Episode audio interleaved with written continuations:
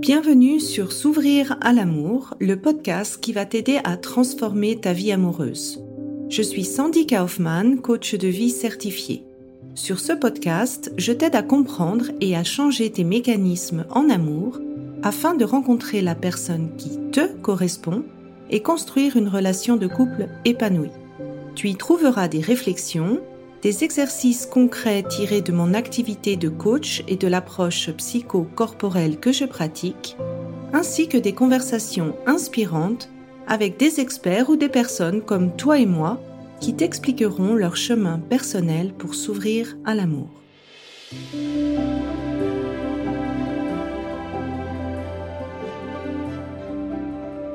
Tu écoutes l'épisode 34 Pourquoi tant de frustration sur les sites de rencontres? J'avais envie de faire cet épisode pour un petit peu expliquer les vrais mécanismes qui se passent et qui font que tu es frustré sur les sites de rencontres plutôt que tu mettes la faute sur le fait qu'il n'y a pas assez de personnes qui sont intéressantes et qui recherchent des relations sérieuses. Ici, je vais parler de ça pour plutôt te donner une prise de conscience, que tu prennes conscience de ces mécanismes. Je vais pas t'apporter de solutions sur concrètement comment changer ça. Si euh, tu as envie d'approfondir sur bah, quels sont les conseils pour que ça marche, je t'invite à t'inscrire à mon workshop gratuit qui va commencer le 19 septembre sur comment rencontrer quelqu'un en ligne. Et si tu veux en savoir plus sur pourquoi, pour moi, les sites de rencontres sont vraiment un très bon moyen pour avancer dans ta rencontre avec quelqu'un. Tu peux écouter l'épisode 23 sur mes conseils pour rencontrer quelqu'un sur Internet. Alors, pourquoi autant de frustration? La première et principale raison, c'est que tu es beaucoup plus confronté au rejet que dans la vraie vie.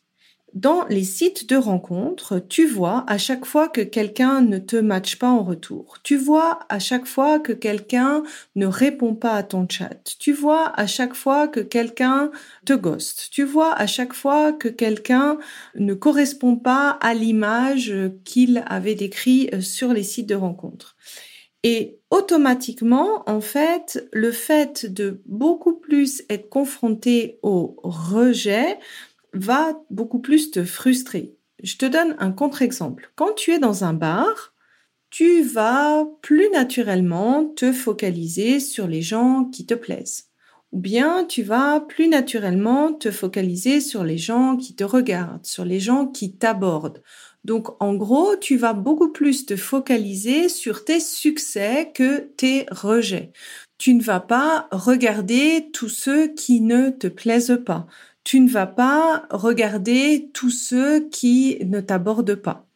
Et donc, si ça se trouve, statistiquement parlant, tu as autant de succès sur les sites de rencontres que dans la vraie vie, mais comme on propose à ton cerveau d'abord le négatif, la sensation que tu as, c'est que ça marche beaucoup moins bien sur les sites de rencontres. Il y a également d'autres facteurs qui influencent euh, ou qui contribuent à la frustration que tu peux ressentir sur les sites de rencontres. La première, c'est cette attitude fast-food. C'est-à-dire que comme toute application qui se trouve sur ton smartphone, ou tous les jeux vidéo, il y a un petit effet addictif. Et à chaque fois que tu utilises cette application, il y a un shot de dopamine qui va se produire, plus particulièrement quand tu matches, plus particulièrement quand tu vas avoir un chat ou une interaction.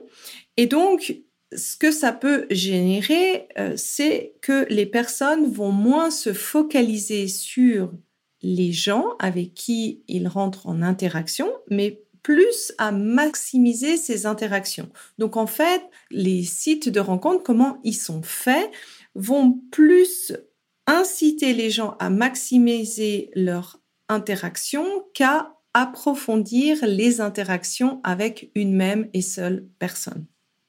Le deuxième facteur est qu'il y a en effet moins de manières que dans la vraie vie, parce que dans la vraie vie, on a ces normes sociales qui finalement mettent un petit peu une pression collective sur comment on doit se comporter ou pas dans la vraie vie, si quelqu'un commence à crier et à euh, être désagréable vis-à-vis d'une personne, il y aura toutes les personnes dans l'environnement qui vont regarder ça, qui vont peut-être être choquées, chose que tu n'as pas en fait dans les sites de rencontres.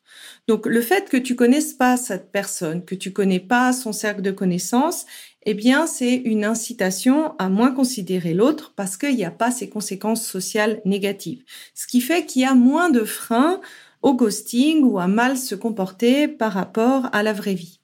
Le troisième facteur est pour moi cette idéalisation de la personne. Quand tu rencontres quelqu'un sur Internet par le biais d'une description de profil, par le biais de photos, tu as seulement 20% de l'information sur cette personne, 80% de l'information étant le nom verbal. Et comme la personne n'est pas euh, en train de bouger ou de s'exprimer devant toi, c'est comme si tu manquais 80% de l'information. Ce qui fait que automatiquement, tu vas avoir une version faussée de comment elle est cette personne, que ce soit dans le positif ou dans le négatif, mais automatiquement, statistiquement, ça va accroître les chances d'être déçu.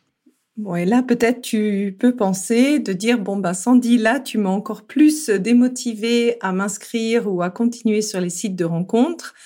C'est pas le but parce que je pense que savoir que ça vient pas forcément de soi, mais que c'est quelque chose un peu général et dû à la manière dont les, applications de rencontre sont faites, ben ça soulage parce que on se dit ben au moins ça vient pas de moi, c'est vraiment la manière dont les sites sont faits.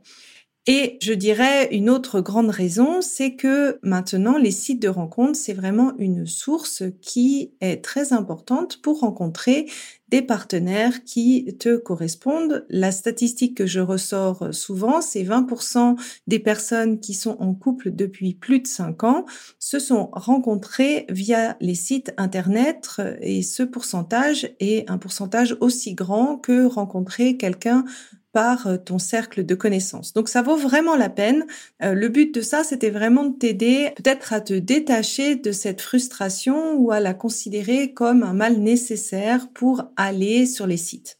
Alors, comment passer outre? Ben à chaque utilisation, ça mesure. Et là, l'idée, c'est d'arriver à trouver un équilibre qui, toi, te correspond pour éviter euh, cette frustration qui va arriver. Alors, j'avais envie de te poser quelques petites questions qui vont te permettre de définir quel est cet équilibre pour toi.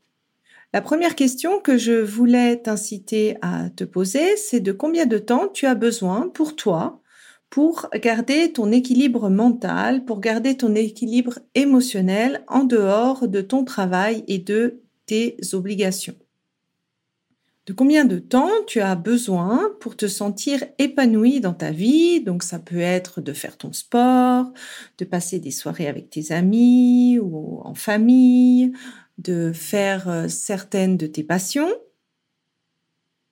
Et une fois que tu as évalué ce temps, pose-toi la question, mais de combien de temps peux-tu donc consacrer au site de rencontre en tenant compte de cet équilibre? Et essaye de voir quelle est la fréquence en fait par semaine qui est compatible avec cet emploi du temps. Ensuite, tu peux te poser la question de quelle est la durée que tu peux dédier à chaque visite sur ces sites qui te permet d'arriver à rester motivé, concentré et de ne pas tomber dans cette frustration. Est-ce que c'est 20 minutes? Est-ce que c'est une demi-heure? Est-ce que c'est une heure?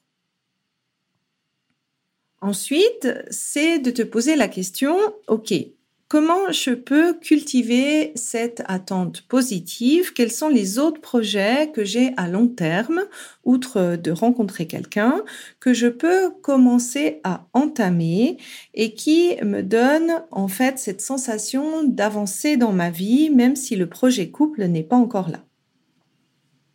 Et enfin, de te poser la question, OK, quel est mon état d'esprit quand je vais sur les sites de rencontres? Et qu'est-ce que je peux faire pour me mettre dans un état d'esprit en fait qui est plus euh, positif, qui est plus efficace pour finalement euh, faire moins mais faire mieux?